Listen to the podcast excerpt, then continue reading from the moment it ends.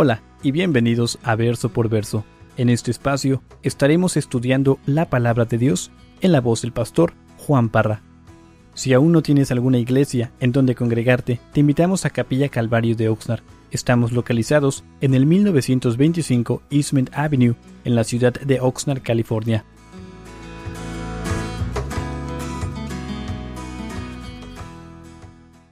Oseas capítulo 12 y dice así la palabra del Señor.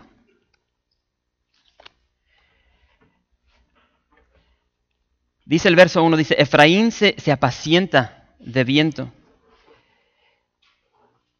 y sigue al solano. Mentira y destrucción aumenta continuamente porque hicieron pacto con los asirios y el aceite se lleva a Egipto. Y nos detenemos aquí. Creo que, creo que a través de, los capítulos que hemos visto, hemos visto el corazón de Dios, un corazón que, que ama a sus hijos, no que amó, o sea, obviamente amó al pueblo de Israel, pero nos ama a nosotros por igual. En el año 2018, y hemos visto este corazón de Dios, eh, el deseo de Dios era de habitar entre su pueblo, así como Él quiere habitar entre nosotros, que tú y yo tengamos una relación con Él, pero vimos de que eh, el pueblo de Israel se rodeó de idolatría, de esos falsos dioses, se rodeó de mentira, de falsedad, de fraude. Y, sabes una cosa, tú y yo podemos hacer lo mismo el día de hoy. Dios derramaba su, amor hacia ellos y ellos se alejaban. Eh, eh, si recuerdas, el capítulo 11 termina y dice, me rodeó Efraín de mentira. O sea, 11, verso 12. Me rodeó Efraín de mentira y la casa de Israel de engaño.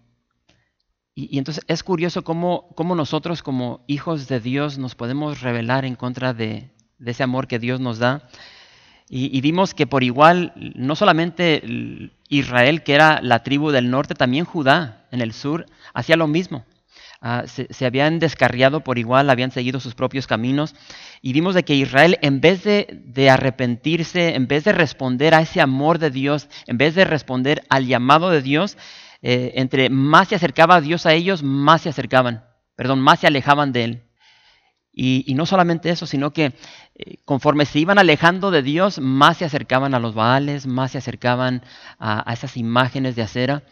Y, entonces, repito, es fácil para nosotros leer estas porciones de la palabra de Dios y decir, y qué mala onda los, los hijos de Israel. Pero sabes una cosa, tú y yo hacemos lo mismo. Y tal vez no nos acercamos a, ídolos, a imágenes, pero sí hay muchas cosas en este mundo que, que nos roban de tener una relación más íntima con Dios. Y, entonces me encanta porque Oseas, el profeta Oseas nos empieza a describir esta búsqueda de parte de, de ellos y dice, de parte de Dios. Fíjate lo que dice ahí el verso 1, Efraín se apacienta de qué? ¿Quién de aquí ha intentado comer viento. Y, entonces esto es lo que está diciendo Dios. Mi pueblo, Efraín, Israel se, se apacienta de viento. Se están tratando de alimentar con mentira. Ahora, ¿qué crees que va a ser el resultado cuando tú y yo nos tratamos de, de, alimentar de mentira? Fíjate lo que dice Pablo. Acompáñame a Efesios capítulo 4. Efesios capítulo 4.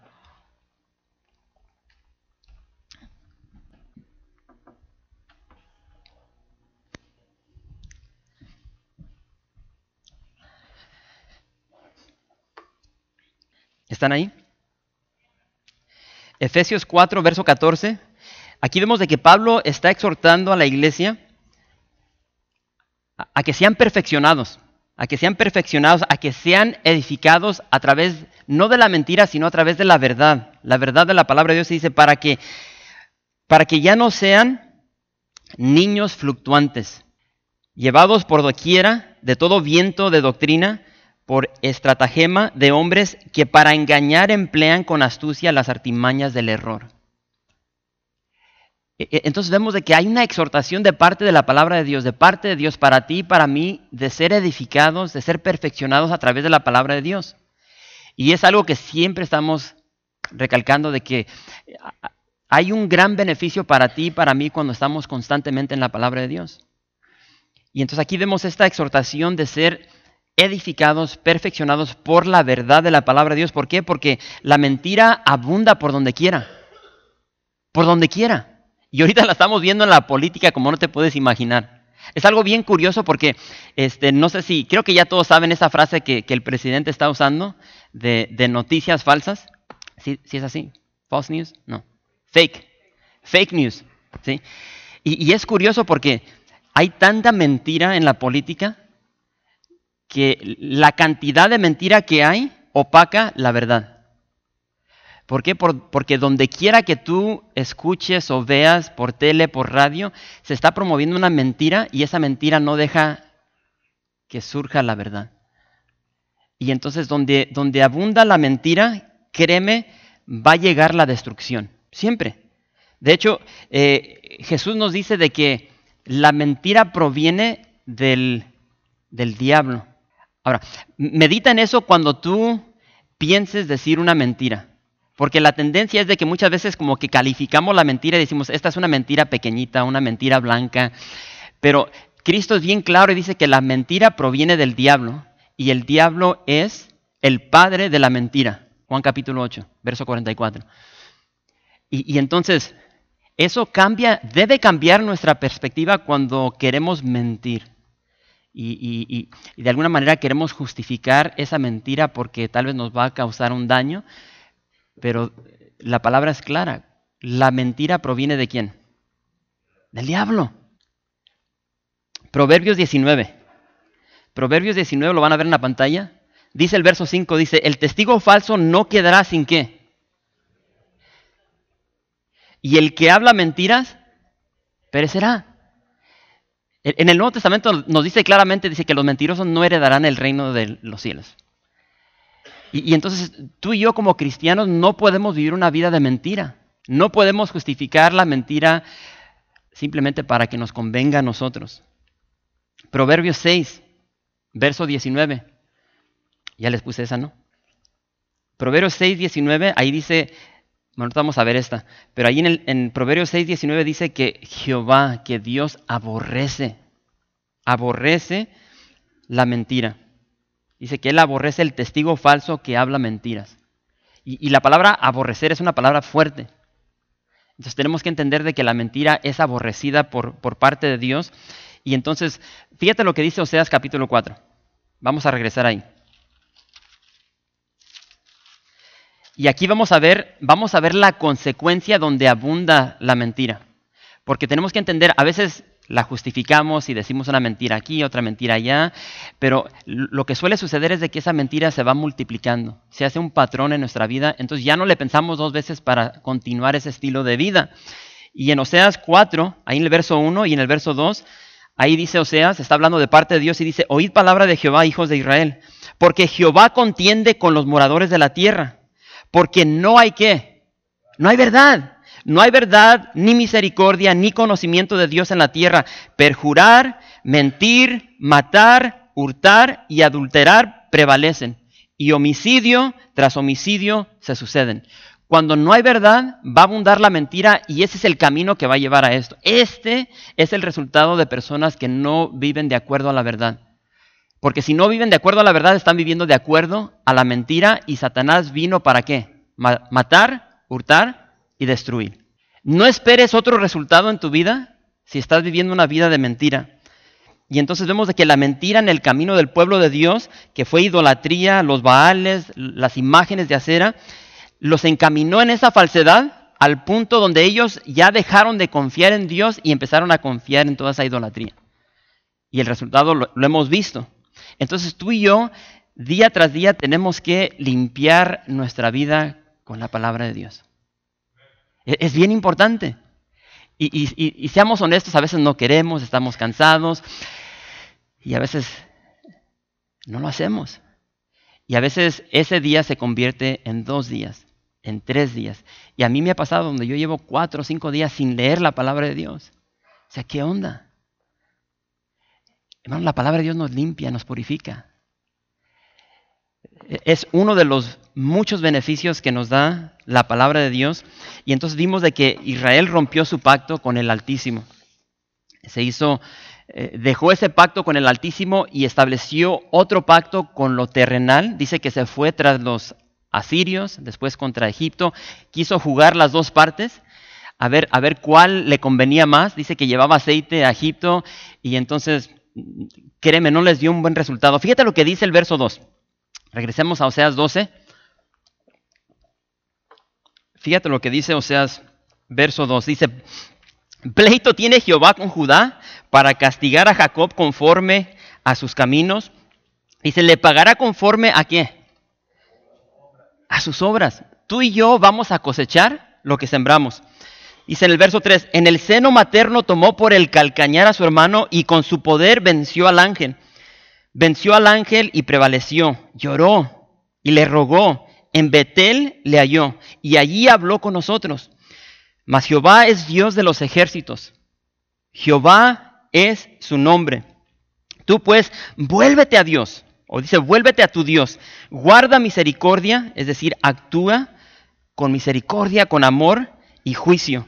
Y en tu Dios confía siempre. Y, aquí tenemos, o sea, es, un manjar lo que nos está dando aquí, Oseas. Pero lo que quiero que veas, eh, eh, y, Oseas hace un, trabajo increíble para describir la situación en Israel. Y lo que está haciendo aquí es de que nos está comparando a Israel con quién? Con Jacob. Y entonces yo no sé si tú has leído la historia de Jacob, pero e, ese es un, es, un personaje muy interesante. Pero aquí lo que está haciendo Oseas está tomando eh, el ejemplo de Jacob, que fue el padre de Israel. ¿Por qué? Porque tuvo 12 hijos y de ahí surgió la nación de Israel. Está comparando al pueblo de Israel que estamos viendo en este libro a su padre, a Jacob. Y, entonces recuerda lo que significa el nombre de Jacob. ¿sí? Significa aquel que toma por el talón, suplantador. Ah, también el que, el que pone una zancadilla cuando estudiamos esta porción en Génesis, también mencioné de que se puede traducir como tranza. Jacob lo puedes eh, traducir como tranza. ¿Sí entienden lo que es la palabra tranza? No tengo que definir esa palabra. Y entonces, fíjate lo que está diciendo, fíjate lo que está diciendo Oseas. Oseas empieza a describir la situación de Israel con Jacob. Y nos está describiendo de que desde antes que naciera Jacob, o sea, fíjate lo tranza que era. Desde antes que naciera, Aquí nos está diciendo, desde la matriz, Jacob está luchando con su hermano, con Esaú. Antes de que nazca, ahí en el vientre, está a punto de nacer Esaú, de salir, y, Jacob, Nel, o sea, dice que lo agarra del calcañar, o sea, por el tobillo, y dice, Nel, yo quiero salir primero. Desde antes de, que, desde antes de nacer, es lo que estamos viendo aquí, lo que nos quiere describir este, Oseas. Y, entonces, si sigues, si sigues la historia de, Jacob, era bien tranza. Ya, ya nace, o sea, no se salió con la suya, nació primero Esaú. Y entonces, si, conoces la historia, te vas a dar cuenta de que Jacob quiso transiarse a su hermano. Después le roba la, primogenitura. Lo encontró bien hambriento. ¿qué? Una sopita. Móchate. Y le roba la primogenitura. Y no queda a gusto. Él está luchando con su hermano. Después se da cuenta de que su padre Isaac ya está anciano y quiere bendecir a Esaú. Y entonces con la ayuda de su mamá, bien tranza, se hace pasar por Esaú, se viste con el disfraz de su, hermano, su mamá le, le, cocina lo que le encantaba a su papá y llega y se hace pasar por Esaú. ¿Para qué? Para robarle esa bendición que Isaac le quería dar a su hijo. Y vemos, y esto es lo que quiero que veas, Jacob vivió su vida luchando, tratando de hacer las cosas a su manera, por sus propias fuerzas. Y, sabes que tal vez tú estás aquí y eso describe perfectamente tu vida. Tú has vivido tu vida a tu manera, como a ti te da la gana, no considerando la voluntad de Dios. Y siempre has luchado tal vez con, tu padre, con tu, madre, con tu hermano, con compañeros del trabajo. O sea, es, es una vida de simplemente estar luchando. Y, entonces es lo que nos está describiendo aquí Oseas. Y, entonces recuerda que, por cuestión de esa mentira, cuando se hace pasar por Esaú, Esaú se da cuenta que se lo, se lo acaba de transear una vez más, está llorando, Padre, no tienes otra bendición para mí. Le dice, no, Vas a ser siervo de tu hermano. Y entonces de tanto coraje, él dice que se va a esperar hasta que mueran sus padres y va a matar a su hermano. Y se, se da cuenta su mamá. ¿Y qué es lo que hace? Lo manda con su tío. Lo manda con su tío. ¿Para qué? Para que no pierda a su hijo. Y se arranca a Padán Aram. Y, curioso porque Dios tiene una forma de, de trabajar en nuestras vidas. Porque a veces pensamos que nosotros la tenemos hecha, confiamos en nosotros mismos, pero este tranza se topó con otro que era más tranza que él. ¿Sí? Y me encanta porque Dios trabaja de esa manera. Y él llega, llega con su tío y se topa con esta chulada de maíz pinto y dice, esta es la mujer que yo quiero. Amor a primera vista. Y cuando la palabra de Dios dice que una mujer es hermosa, créeme, es hermosa. Se acerca el día de San Valentín. Esta hija de Labán era hermosa, así como mi esposa. No creo que está aquí en esta noche mi esposa, pero ¿sí está? Me quiero ganar puntos. Oh, está. Y entonces, eh, se me está yendo la voz. Este, Jacob ve a esta mujer, dice, yo me quiero casar con esta chulada de maíz pinto. Y Labán dice, órale. Dice, a que se la dé a los hombres de aquí, de este lugar, mejor te la doy a ti y hacen trato. Y, o sea, ahora, yo te trabajo siete años. Y le trabajas, se, le hicieron poquitos los siete años. Y se llegan los siete años, va y le reclama, ¿dónde está mi mujer? Y se lo transearon. O sea, lo, que se cree es de que en ese tiempo celebraban estas bodas, se, tomó demasiado vino y ya no, ya no vio la, la situación como, como, era. Y entonces cuando le entrega a Raquel, no le entrega a Raquel, se la cambió. Y le da la mayor, le da a Lea. Y entonces sopas, ya sabes lo que sucede. Ya en la mañana despierta Jacob y abraza a Raquel, la descobija, y le ve el rostro y dice, no, ¿qué es esto? No era Raquel, era Lea. Era la mayor, la más fea. Y dice, yo, yo, yo no trabajé siete años por esto. Y, entonces ya llega Labán, eh, te digo, se transieron al tranza. No, es que así no, así no lo hacemos aquí. Trabaja otros siete años y te doy a Raquel. Y sopas.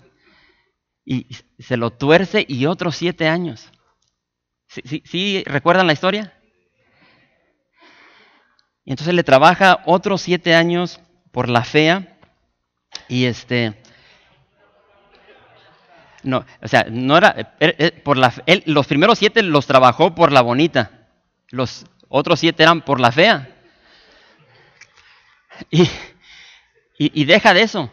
Después le tiene que trabajar otros seis para, para obtener su propio ganado. Se avienta 20 años trabajándole a este señor. Y Dios le habla y le dice, Jacob, quiero que regreses a la tierra donde tú naciste. Regresa a casa. Y entonces eh, esto, con, estos versos, lo que quiere hacer Oseas es que el pueblo recuerde la historia de Jacob. Y entonces lo que tienes que entender es de que cuando tú y yo hacemos las cosas a nuestra manera, las cosas nos salen mal.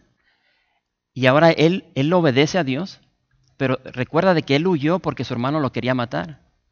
Y entonces ahora huye de Labán y va de regreso a casa, pero el problema es de que ¿qué va a pasar con su hermano? ¿Su hermano será que todavía lo quiere matar? Y entonces sigue haciendo las cosas a su manera. Y dice que le empieza a mandar así como eh, a sus siervos con animales, con vacas, con, con cabras, con este, camellos y con ovejas, y uno tras otro. ¿Para qué? Para que, para apaciguar ese coraje que había en su hermano. Pero conforme empieza a mandar estos grupitos, uno regresa y dice, tío, ¿qué? Tu carnal ya viene. Y viene con 400 hombres, órale. Y es allí donde Jacob cruza el río Jaboc, llega a Peniel y se encuentra con un, con un personaje. Ya después se nos dice que es, que es un ángel. Y, y, es bien curioso porque aquí es donde empieza a luchar con este, con este ángel. Toda su vida ha luchado con, con su hermano, con su padre, con Labán, y ahora está luchando con este ángel. Lo vuelvo a repetir, toda su vida luchando, toda su vida luchando y él nunca quiso confiar, hasta cierto punto luchaba con Dios porque nunca quiso confiar en la voluntad de Dios, nunca quiso confiar en las promesas de Dios. Y ahí en Génesis capítulo 32 encontramos a Jacob luchando con este ángel y está dándole todo. Él piensa que es su hermano Esaú. Y él está, él está luchando con este ángel y cuando se da cuenta de que, de que no es un ser humano, de que no es un ángel, sino que es Dios, todo cambia. Y, dice que, que se aferró, y dice que agarró a este personaje a Dios y dice, no te voy a soltar hasta que me bendigas. Y lo agarró así como agarró a Esaú cuando quería impedir que Esaú naciera primero. Dice, no te dejaré si no me bendices. Y entonces, ahí es donde Dios le cambia su nombre. Le cambia su nombre de Jacob, tranza, suplantador, a Israel, que significa gobernado por Dios. Y empieza el cambio de corazón de este hombre. Empieza ese cambio. ¿Por qué? Porque ahora se va a dejar gobernar por Dios. Y por primera vez vemos a Jacob quebrantado. Y aquí se nos da información que no se nos da en Génesis. Aquí en Oseas se nos dice de que Jacob lloró. Y entonces vemos a este hombre quebrantado, llorando. ¿Por qué? Porque por fin supo que el verdadero contentamiento el verdadero contentamiento se encuentra en que en una vida rendida al Señor. Y sabes una cosa, tú y yo buscamos tantas cosas de este mundo pensando que vamos a encontrar alegría, contentamiento y, nos quedamos vacíos. Y después de 20 años de, de estar trabajando por este tranza, se da cuenta de que el verdadero contentamiento se encuentra en una vida rendida al Señor, en una vida que confía en Dios. Y después en el verso 4, ahí se nos menciona Betel. No sé si puedes ubicar ahí. Y entonces Betel, si recuerdas, cuando huyó de, de, casa, llega a Betel y allí se acuesta, tiene un sueño, una visión, y empieza a ver esta visión donde ángeles están bajando y subiendo del cielo, y Dios le habla. Y le hace una promesa y le dice, Jacob, yo soy el Dios de tus padres y te voy a bendecir. Y esa es la primera, el primer encuentro que tiene, que tiene Jacob con Dios y se le pone el nombre Betel, que significa casa de Dios. Y entonces cuando él, cuando él viene de regreso, se, topa con su hermano, se reconcilian y después él gana aparte, llega a Siquem y, es una onda terrible allí en Siquem. No sé si recuerdas. ¿Por qué? Porque violan a la hija de Jacob, a Dina. La viola y después los hermanos de Dina toman venganza en sus propias manos y van y matan a los de Siquem. Ahora está Jacob asustado, ¿qué onda? Van a venir, me van a matar. Y Dios le dice, tranquilo, vete a Betel, a ese lugar donde tú y yo establecimos esa, esa promesa, ese pacto. Y dice que antes de que salió para, para Betel, dice que Jacob agarró a toda su familia. Dice que toda su familia agarraron a todos los ídolos que tenían. Fíjate, en ese corto lapso ya habían regresado a la idolatría. Dice que agarraron todos esos, esos ídolos, esas imágenes, las entierran. Después dice que se limpiaron y se vistieron con una vestimenta nueva. Y es curioso porque si, si, tú tienes una relación con Dios, es lo que hace Dios en tu vida. Cuando tú entiendes el amor de Dios hacia ti y de que Él, Él dio lo mejor que tenía, Él dio a su Hijo unigénito para morir en una cruz, para, para perdonar tu pecado. O sea, ¿Qué es lo que hacemos? Le damos la espalda a toda esa idolatría que había en nuestra vida. Pero no solamente eso, sino que ahora Cristo llega y nos limpia, nos purifica con su sangre preciosa y después nos viste con su justicia. Y entonces esto es lo que estaba sucediendo. Y es algo, es algo glorioso. Después dice en el verso 5 nuevamente, dice, mas Jehová es Dios de los ejércitos. Dice, Jehová es su nombre. Tú pues vuélvete a tu Dios, guarda misericordia y juicio y en tu Dios confía siempre.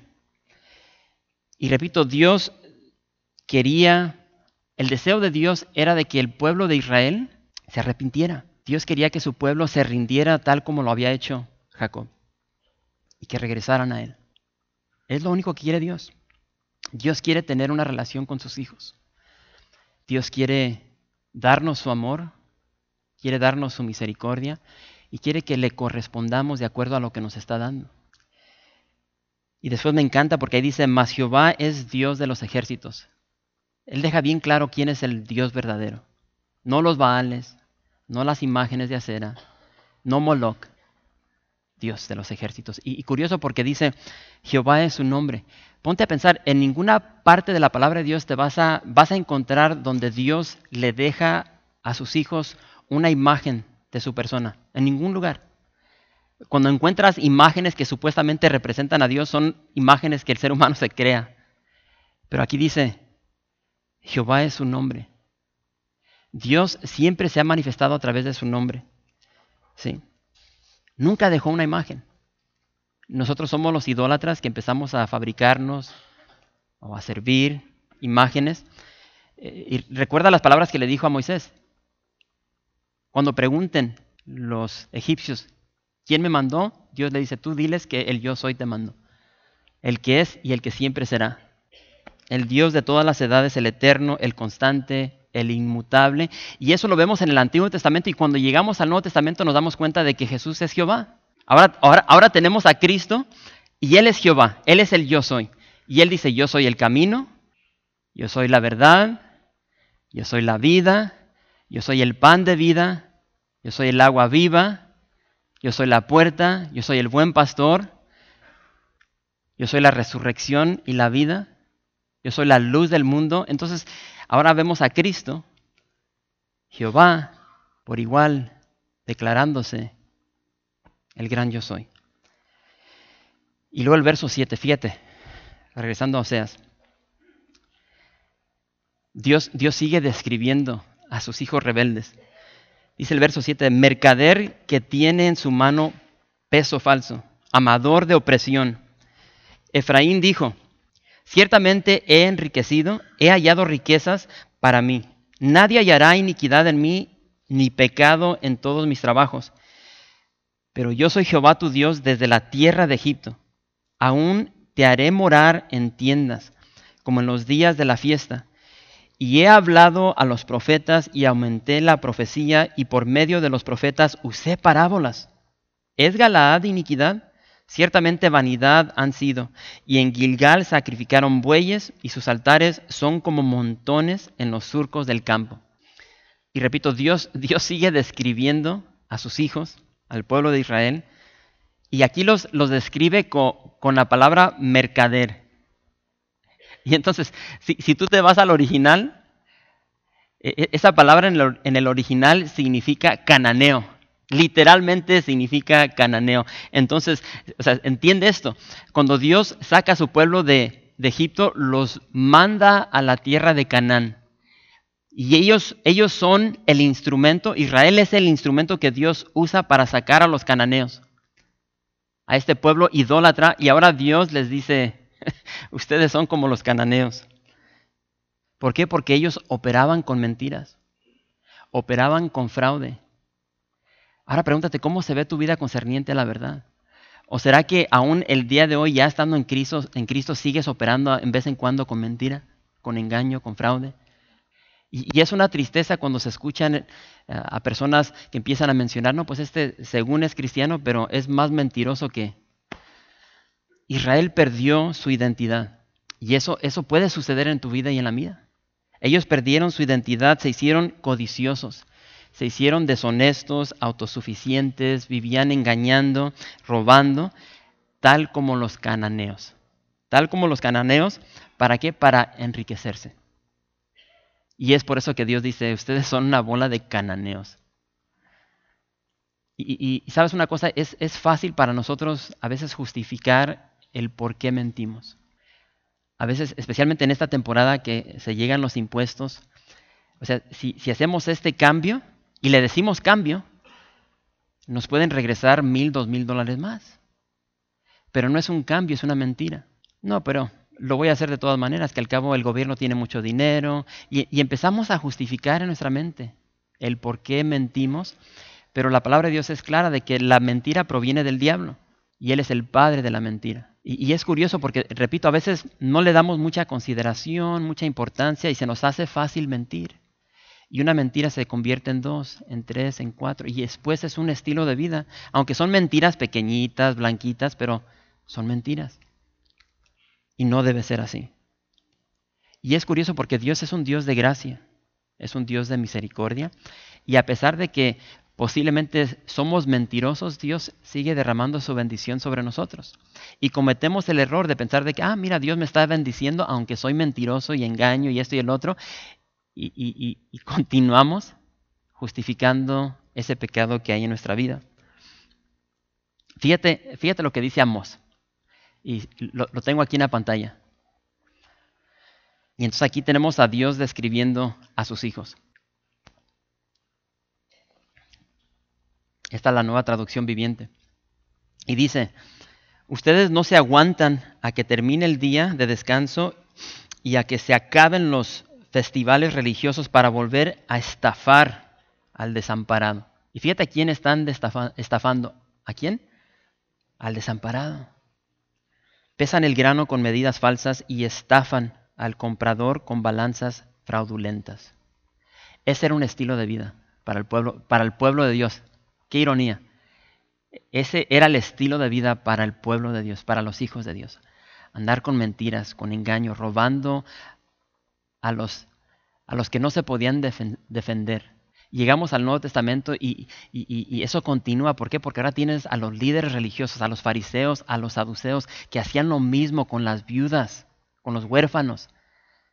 Los estafaban, les quitaban todo. Vemos de que Israel extendió su maldad, su idolatría desde Galaad hasta Gilgal. Y, después fíjate lo que dice el final del verso 11. Dice, ciertamente vanidad han sido en Gilgal, sacrificaron bueyes y sus altares son como montones en los surcos del campo. Dios dice, yo voy a destruir todos sus altares. Porque créeme, había altares a morir por donde quiera. Y Dios dice, yo voy a derribar, voy a destruir esas cosas que ustedes adoran. A esas cosas de madera, de piedra, de oro que ustedes dicen son sus dioses, los voy a destruir y van a quedar como, como montones de escombro. Para que ustedes aprendan lo, necio que son, los, lo tonto que son a estar adorando la creación. Y dice, y van a quedar como montones Así como los montones que hacían de las cosechas, así por donde quiera, en los files, así van a, van a quedar montones, pero de escombro de todas las cosas, de todos los, los altares que voy a destruir, que ustedes tienen.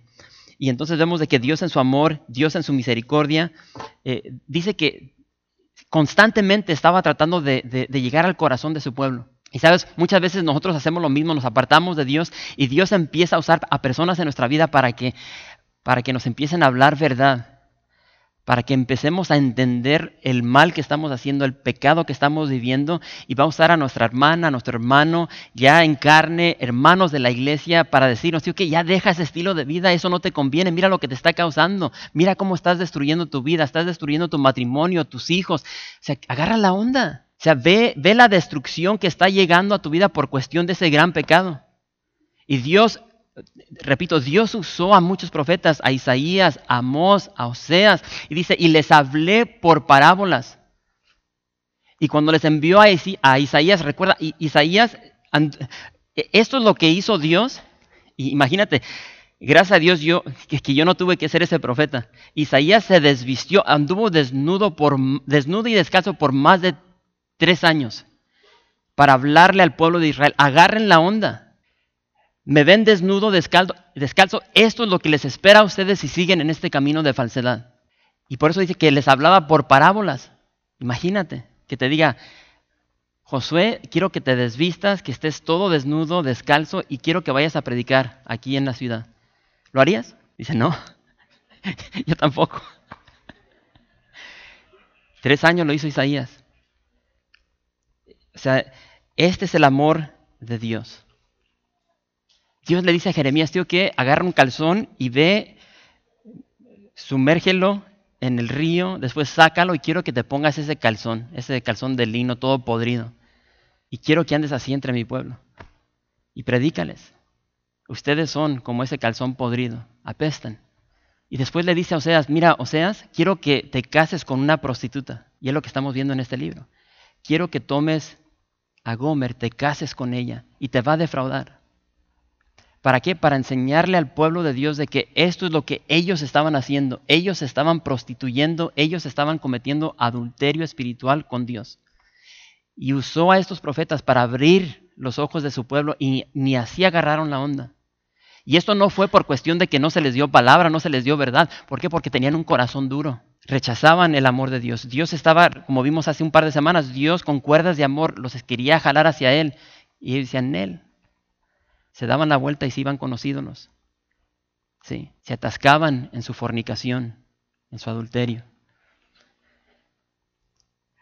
Y entonces dice ahí, continúa, dice que después de que, después de que salen de Egipto, porque dice ahí que van a morar en tiendas. Si, si, recuerdas, salen de Egipto y por 40 años están viviendo en el desierto, están viviendo en tiendas. O sea, una cosa es ir a acampar y durar un día, dos días. Ya después de dos días, o sea, ya quieres regresar a casa, ya andas todo, no puedo decir eso, este, todo mugroso, hediondo, y ya quieres tu camita, ya quieres una regadera con agua calientita, quieres estufa, 40 años en el desierto. Y cuando se movía la nube, cuando se movía el fuego, órale, vámonos. Tenías que seguir a Dios. Desarmabas tu tienda y vámonos. Y, ese fue eh, el estilo de vida para el pueblo de Israel por 40 años. Si recuerdan de que recibieron una tierra por la cual no trabajaron, recibieron ah, ciudades, casas que no edificaron, y, entonces ya están en la tierra de Canaán y están bien cómodos. Escucha esa palabra, estaban bien cómodos, bien campantes, adorando a la vaca de oro, adorando al dios de las moscas, a Baal, adorando estas imágenes sexuales, adorando, cometiendo adulterio, fornicación, orgías, bien cómodos en este estilo de vida. Y entonces Dios les dice, Ustedes han sido una bola de malagradecidos. Malagradecidos. Esto es lo que han hecho.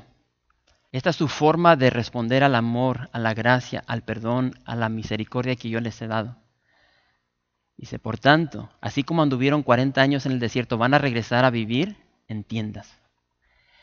Y está hablando de, de, los asirios, de cómo van a llegar, se los van a llevar en exilio y ahora van a tener que vivir en tiendas en una nación extranjera. Oseas 12, verso 12. Y vamos a, a terminar. Dice, pero Jacob huyó a tierra de Aram. Israel sirvió para adquirir mujer y por adquirir mujer fue pastor. Y por un profeta Jehová hizo subir a Israel de Egipto y por un profeta fue guardado. Efraín ha provocado a Dios con amarguras. Por tanto, hará recaer sobre él la sangre que ha derramado, y su Señor le pagará su oprobio. Aquí vemos de que Osea, Osea, regresa al ejemplo de Jacob y empieza a hablar de cómo, cómo sufrió 20 años por las dos hermanas, la bonita y la fea, y seis años para adquirir su propio ah, ganado, rebaño, 20 años trabajando para el tranza de Labán y entonces, ¿cómo, ¿cómo llegó a ser pastor para poder adquirir a estas dos mujeres, a estas dos esposas? Y después habla de cómo, está hablando del historial y, créeme, ellos entendían de lo que está mencionando, porque después eh, le nacen los doce hijos, uno de ellos es José, este, José eh, lo manda a Jacob a buscar a sus hermanos, ¿qué es lo que hacen? Lo maltratan, lo meten en una cisterna, después lo venden a los amalecitas, lo mandan a Egipto está allí este, bajo, bueno, está como, como esclavo bajo Potifar, después lo meten a la cárcel y después llega a ser el segundo más poderoso en toda la nación de Egipto. Manda llamar a Jacob, a sus hermanos, pero después, ¿qué es lo que sucede? Entra otro faraón que no conoció a José y los esclavizaron por más de 400 años. Entonces aquí está hablando de cómo fueron librados por este profeta, está hablando de Moisés, y te está relatando esta historia. Y repito, después de librarlos de esclavitud, dice, ustedes son una, bola de malagradecidos. Ah, su pecado, su ingratitud, dice, ha provocado a ira, amargura a Dios. Y por tanto, el verso 14, Efraín ha provocado a Dios con qué? Con amarguras, por tanto, hará recaer sobre él la sangre que ha derramado, y su Señor le pagará su oprobio. Y si tú lees el historial de, los reyes del norte de Israel, o sea, e, era una matanza. Entonces ahora Dios eh, va a juzgar esa maldad. ¿Por qué? Porque, o sea, murieron muchos reyes, murieron, mataban a los reyes, a sus familiares. Ah, no solamente eso, sino que había homicidios por cuestión de la mentira. No solamente eso, sino que ofrecían, muchos creen que ofrecían a sus hijos al dios Moloch. Entonces Dios dice, yo voy a juzgar esta maldad de ustedes. Despreciaron el amor de Dios, despreciaron esa invitación que Dios les estaba dando. Regresen, regresen a mí. La despreciaron, ahora van a cosechar el fruto de su pecado. Y como vimos hace un par de semanas, ellos sembraron viento, ahora van a cosechar torbellino. Y, aún, repito, aún en esta situación Dios está tratando de que su pueblo regrese, pero no agarran la onda. Y, entonces, para, para concluir, lo, que tenemos que ver de todo esto es de que tenemos que ver la consecuencia de nuestra desobediencia. Podemos, podemos leer este, este capítulo y ver cómo se describe eh, el pecado de Israel, pero lo que nos debe resaltar es la importancia de obedecer la palabra de Dios. Y aquí se nos describe la consecuencia que llega a la vida del Hijo de Dios, del pueblo de Dios, cuando no obedecen la palabra de Dios. Y entonces hay muchos puntos que podemos ver aquí. Lo primero, a mí lo primero que me resaltó es de que, digo que no seamos cananeos, no seamos tranzas. Y lamentablemente eso abunda dentro de la iglesia y aquí claramente no, queremos ser codiciosos, no queremos ser mentirosos, no, no queremos ser tranzas, queremos ser honestos.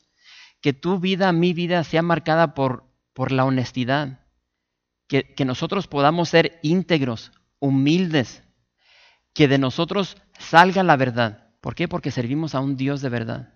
Y cuando sale mentira de nosotros con una constancia, lo que está saliendo es el diablo, el padre de mentira. Y entonces como hijos de Dios tenemos que representar bien a aquel que nos ha limpiado, purificado, librado de las cadenas del pecado. ¿Sí?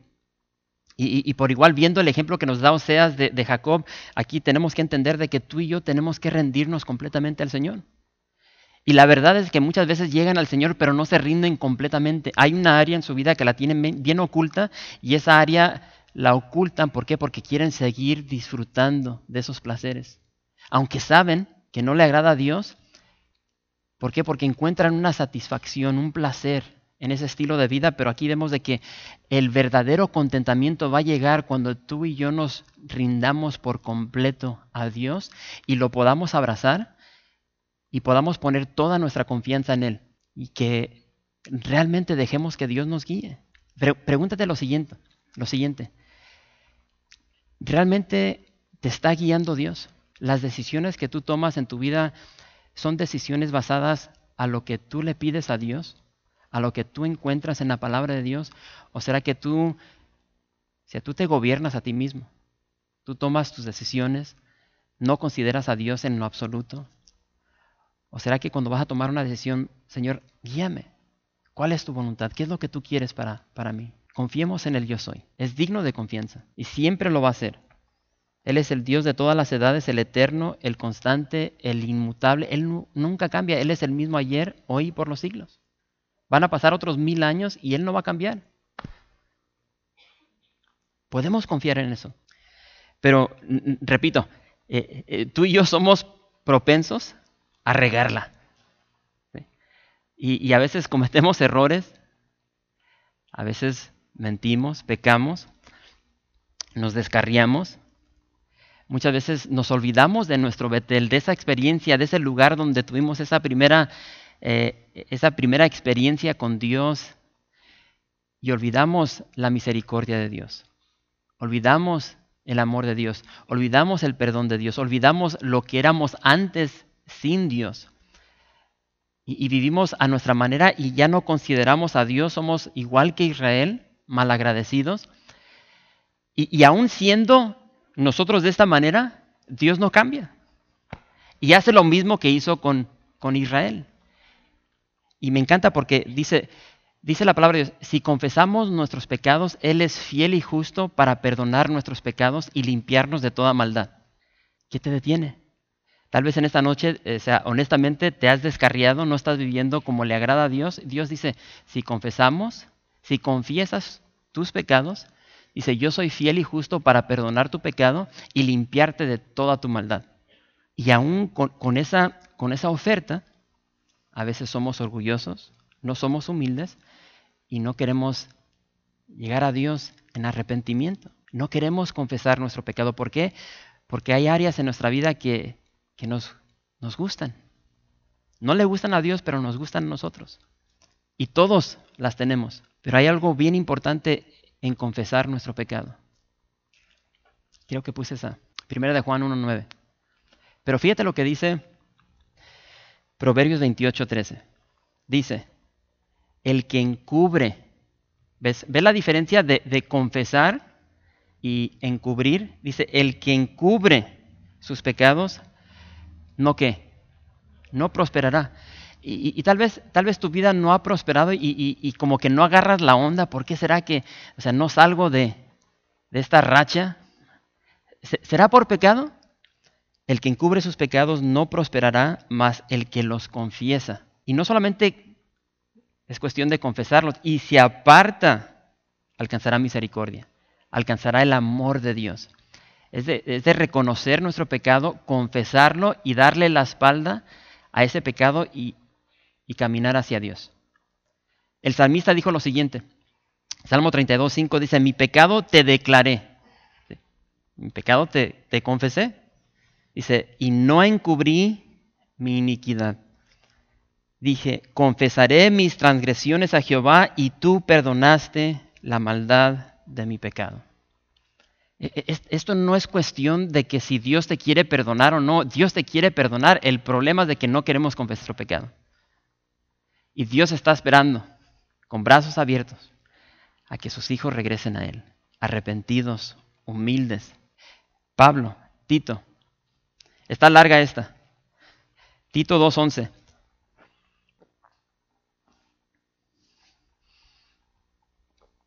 Fíjate, porque la gracia de Dios. ¿La qué? Es decir, lo que Dios nos da que no merecemos.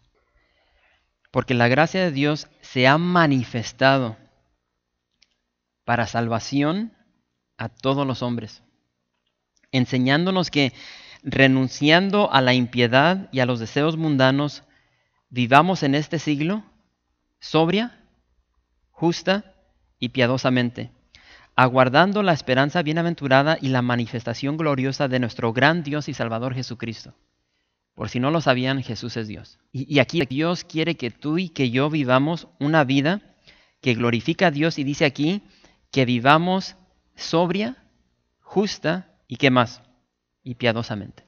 La descripción del Hijo de Dios. ¿Por qué? Porque tú y yo estamos guardando, estamos esperando el retorno de Jesús.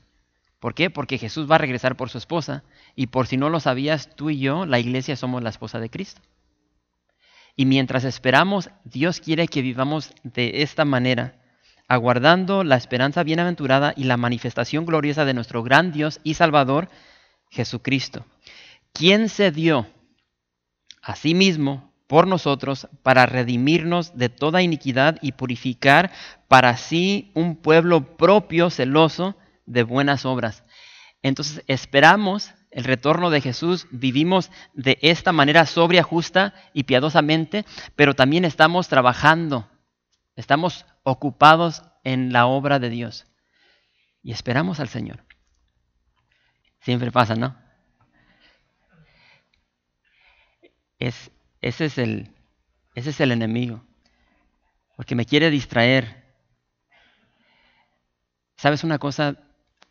Dios te amó tanto y Dios sabía eh, el pecado, y suena mal, pero es la verdad. Dios sabía el pecado en el cual tú y yo nos íbamos a atascar. Desde antes de que tú y yo naciéramos, Él ya sabía cómo íbamos a vivir nuestra vida.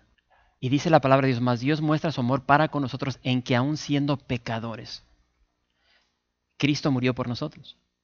Y, y aún cuando ni lo consideramos, tal como estamos viendo aquí en, Oseas, cuando no consideramos a Dios, cuando fuimos infieles, cuando fuimos adúlteros, fornicarios, idólatras, cuando no, le dimos la espalda a Dios después de todo lo que Él nos dio, su gracia, su misericordia, su liberación, nos sacó de esclavitud, Dios todos nos ama. Y entonces repito, e, e, esto no es cuestión de que si Dios te quiere perdonar, no, Dios ya te perdonó en Cristo Jesús.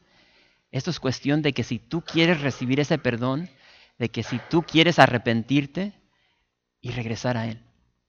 Así de sencillo. Porque Dios te quiere perdonar.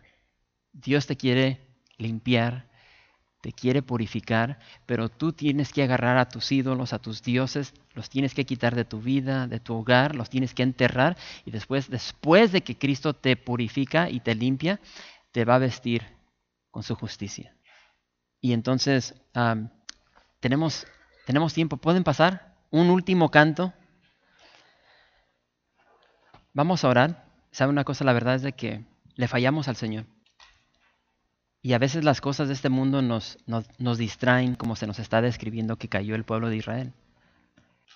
Pero por dentro tú y yo sabemos de que no estamos haciendo lo que Dios quiere que hagamos. Y, a veces dentro de nuestro corazón hay culpabilidad, hay condenación. ¿Por qué? Porque sabemos que, que estamos viviendo una vida que no le agrada a Dios. Y, tal vez no es una vida atascada en pecado como el mundo. Pero a través de su espíritu Dios nos habla y nos dice, que no estás bien. Has permitido esto y esto y esto en tu vida